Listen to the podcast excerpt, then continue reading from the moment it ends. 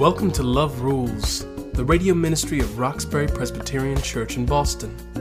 My mom, Liz Walker, was Boston's first African American television news anchor, but her most important job is what she does right now at RPC, preaching the good news about God's love. The Bible says, above all, love each other deeply because love covers a multitude of sins. How does that work? Join my mom now as she offers us Love Rules from Roxbury Presbyterian Church. Hi, everybody. Welcome to Love Rules. Our message today is our search for happiness. Our text, Philippians 4 4 through 7. Rejoice in the Lord always. I'll say it again rejoice. Let your gentleness be evident to all. The Lord is near. Do not be anxious about anything, but in every situation, by prayer and petition, with thanksgiving, present your request to God. And the peace of God, which transcends all understanding, will guard your hearts and your minds in Jesus Christ. What do you think it means to be happy? Does it mean being rich or famous or getting everything you want, having big houses and influence in the community? I think we all agree the older we get, we think of happiness in connection with our good health and our ability to, to get around, to have our, our mind active. There are enough books to fill dozens of libraries on the subject of happiness, but it seems that none of the experts really agree on a single definition. The Apostle Paul offers a key to happiness that I believe is the best. His advice rejoice in the Lord always. You want to be happy? Rejoice. Paul's letter to the Philippians is in response to a dispute in the church between two women. Euodia and Syntyche. Now, they're both good church women. They love the Lord. They've been in this faith community for a long time, but always end up bumping heads over something meetings, worship services, their plans. Well, now there seems to be a disagreement over a healing service. Disunity in the body has serious consequences here. This is a new church, it's a growing church.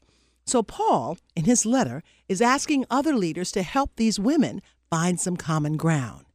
And then he quickly turns to the theme of this letter of the Philippians Rejoice in the Lord always. Let me say that again rejoice.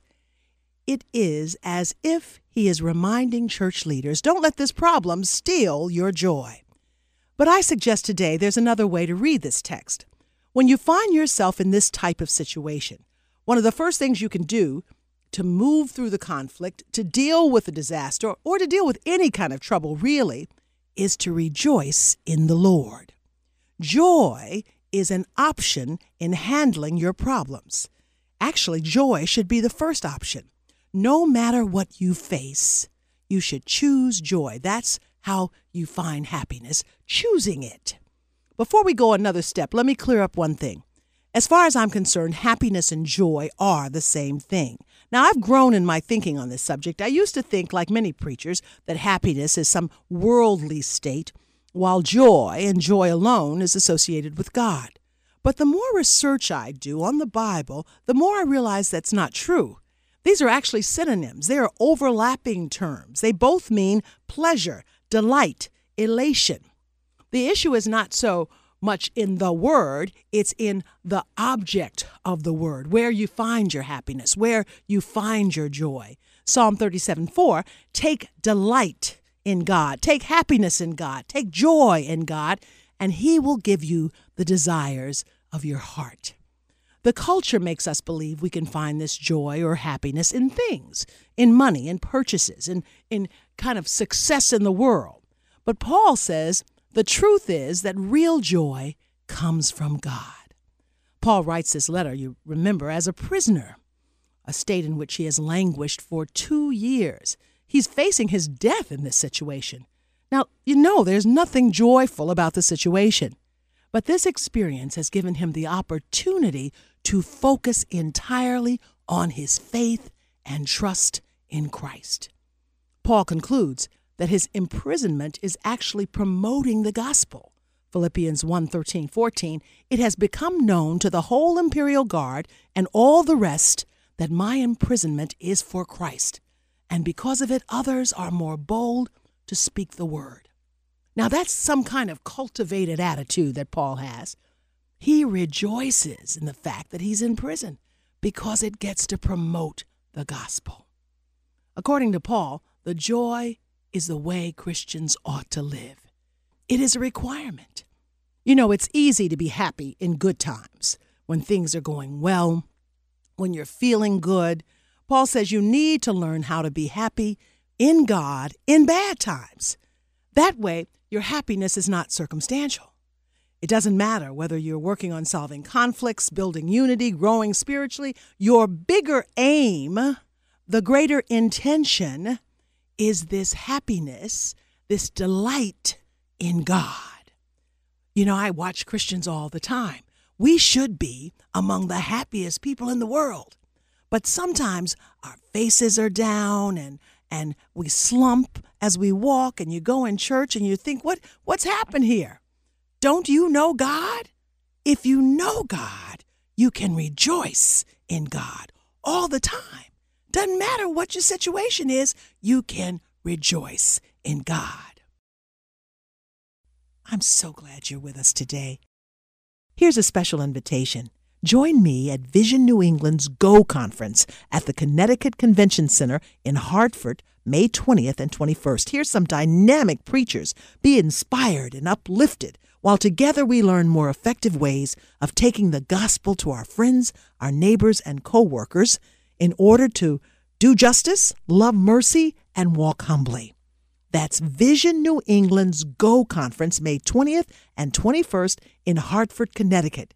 And here's a special deal if you if you're a, a Love Rules listener, you can log on to goconf.org. That's G O C O N F dot org and then go down to the coupons part of the registration. And after you've registered, just type in Love Rules and you'll get a 15% discount. And you'll hear some messages that just may change your life. So join us.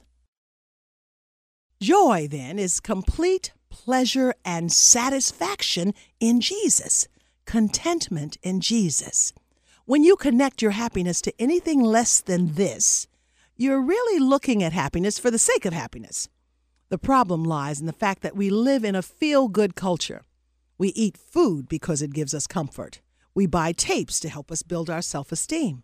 We get all caught up in the material things because we think they will satisfy this longing deep down within our souls. Candy, cake, sugar, all those things we say make us happy. Chocolate, oh my goodness, I love chocolate. But those are external sources. True happiness, true joy is internally sourced. It is a position of the heart. The Greek word for joy is chara. You've heard that term before because it's connected to charis, charity, goodwill, grace. Joy, then, happiness, is a gift of God, the ultimate manifestation of our experience in Christ, a divine mandate. It's a choice. You choose joy because you choose Christ Jesus. 1 Peter 1 8 9. Although you have not seen him, you love him. And even though you do not see him now, you believe in him and rejoice with an indescribable and glorious joy. So the key here is to never separate your joy from Jesus. When you choose joy or happiness, you are choosing Jesus. And God wants us to be happy. Deuteronomy 28 47 to 48. Because you did not serve the Lord with joyfulness and gladness of heart, you shall serve your enemies. Now, if you read this closely, it sounds to me as if you seek joy from something less than God, it's a sin. If you are seeking joy from something less than God, you're actually sinning against God. Because God is serious about this notion of the source of your happiness. It is part and parcel of our relationship with Jesus. Jesus preached the gospel so that his joy might remain in us, and our joy, our happiness, our delight, elation would be complete. And of course, we know that Jesus' happiness was tied to his obedience to God. He delighted in doing the will of God. And this is available to us. It is always a choice, so when you're searching, this is where you should be searching in your relationship with Jesus. Now, that's why Paul always talks about the joy in suffering. And if you look at his text, you will find a lot of conversation, a lot of words about this. The best way to understand the notion of choosing joy is to look at the joy in suffering, because nobody really wants to suffer. I don't believe Paul wanted to suffer, but most of his life as a Christian was involved in suffering.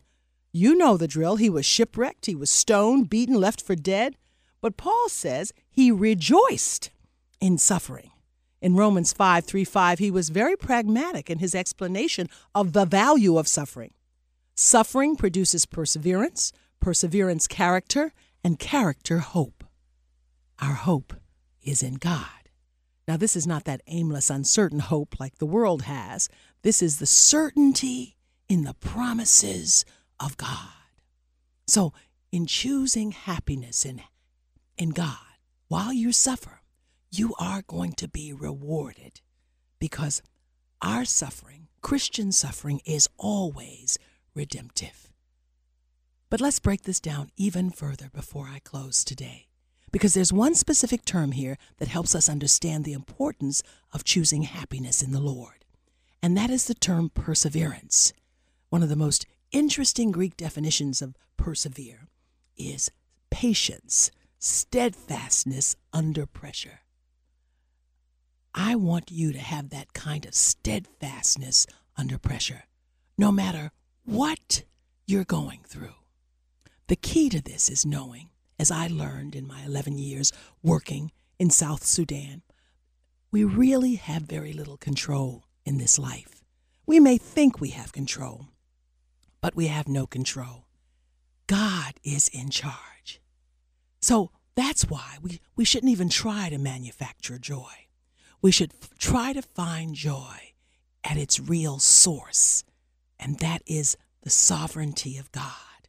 That's why that text goes, The joy of the Lord is your strength. I'm not saying this is easy, but I'm saying it is real and true. Life is going to hit you hard with everything. There are going to be good days and bad days, and a lot of what happens is out of your control. But here is something that you do control what you search for, what you choose. Jesus endured the cross for the joy set before him. I want your search every day to be for the happiness, the joy in God. Thanks for joining me. Be blessed. Thank you for tuning in. Roxbury Presbyterian Church is located at 328 Warren Street, right in the heart of Roxbury. Come worship with us on Sundays at 11 a.m. This is a listener supported program. We invite you to partner with us and learn the many ways that love rules. Visit us on our website, roxburypresbyterianchurch.org, or call us at 617 445 2116.